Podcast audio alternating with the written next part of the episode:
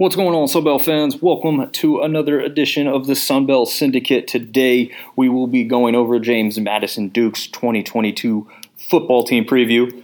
So let's jump right in. The last three seasons, and obviously James Madison is a little different than everyone else in the conference at this point. They were playing in the FCS before this season. So the last three seasons in the FCS, 2019 they went 14 and 2. In 2021 they had kind of two seasons. So we're, we're calling this three seasons because it's three separate seasons, but it was really last two years worth. Um, so in 2021, in spring season, they went seven and one. There was no national title. There was no playoffs that year, or that spring season, I guess I should say. In 2021, in the regular fall season, they went 12 and two.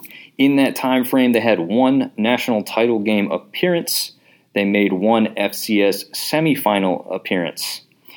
I think this year the offense can thrive if that O line can open up holes for their running back. And I'm going to butcher his name, I'm sure, but uh, Percy Agyei-Obese. Uh, you can destroy me online if uh, I really mess that up. I will. I tried to look for a pronunciation, and unless I, I should have just looked on video clips or audio clips to hear some people say it. I guess because I couldn't find anything spelled out for me online to make that easy for me. Uh, but I think he's a great running back. So as long as they can get him some space, I think he's going to make plays. There's no doubt about that. Even stepping up a level from FCS, from clips I've seen of this kid, uh, he's a fantastic player. So I don't have any concerns for their running game there, at least as their starter is concerned. Uh, I think their offense would struggle though if they can't find the wide receivers they can count on. And what I mean by that is that they lost some guys last year, sure, but also you've got some guys that maybe not as experienced, especially at this next level.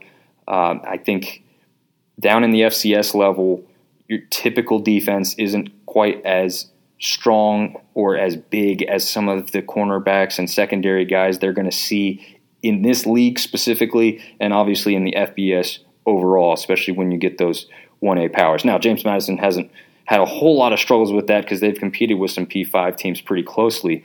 Uh, but this is a, a, week in and week out difference here that we're talking about. This isn't a one off game. So it'll be interesting to see if they can find that consistency in their wide receivers. And if they can't, then I do think that's one of the spots they struggle in. I think the defense can thrive as long as that D line can cause some havoc. They got some big guys up there that should be able to handle it, but if they can't, then they're going to have to work on that. Uh, I I think though that they should be okay on that that front front and uh, be able to have some success with the size and speed and strength of those guys that they do already have there on their roster. I think the defense would struggle uh, if the opposing offenses get behind that initial line. Uh, that's where you have to test this defense, especially with some inexperience at the FBS week in, week out level. Uh, again, James Madison isn't afraid or scared of anybody uh, based off of their playoff experience and some of the bigger talented teams they've also gone against in the past several years. But to see these types of teams every single week of the season is a little bit different. Um, we've seen that with App State and Georgia Southern. They both came in and had some decent success early, uh, and then you know, see at least as Georgia Southern is concerned, had a little bit of a fall off there where it finally kind of caught up to him. But the transfer portal could change those things, and may be interesting to see how this team, who's still you know had some really good results here recently, can transition to the FBS. Uh, special teams, eh, mostly it's an unknown here. Uh, they've been great the past few years, but they did lose their kicker and punter.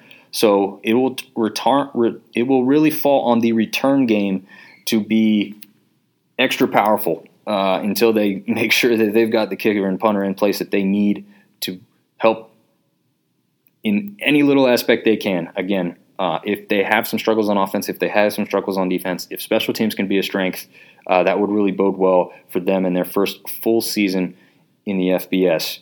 Uh, so let's jump into the schedule as it breaks down. They host Middle Tennessee September 3rd. I think they'll be up ready for that one. I don't see Middle Tennessee as a especially strong team, and so I have them winning their home opener.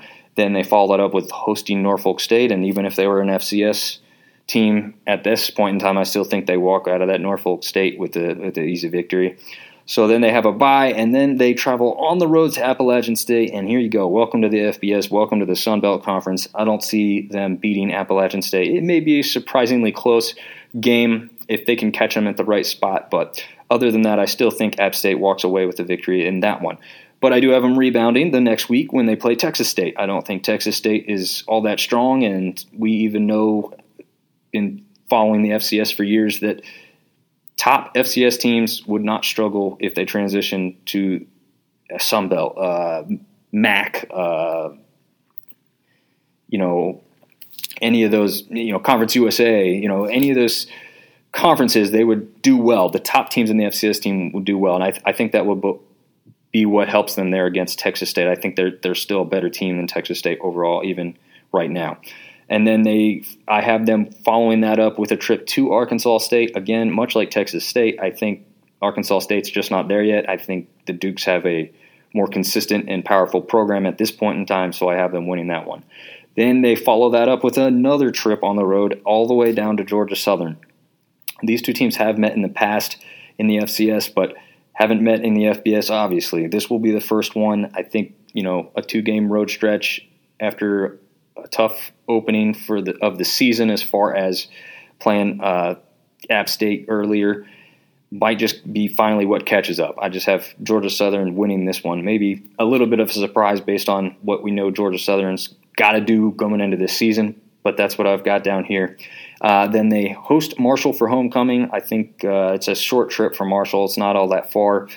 And I think Marshall's a little bit better at this point in time. This one could be a really close game, a really good game actually. It's it's a great game to pick for your homecoming if you're JMU. Uh, so I would definitely go out and see that one if you're close by on October 22nd.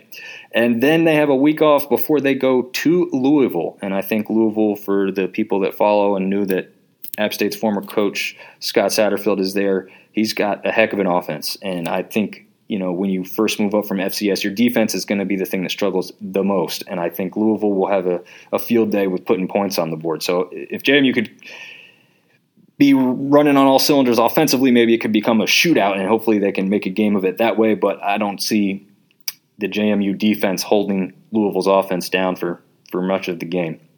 And then they have a game at Old Dominion. A little bit of a talking point, trash talking thing. Get the whole state of Virginia involved here.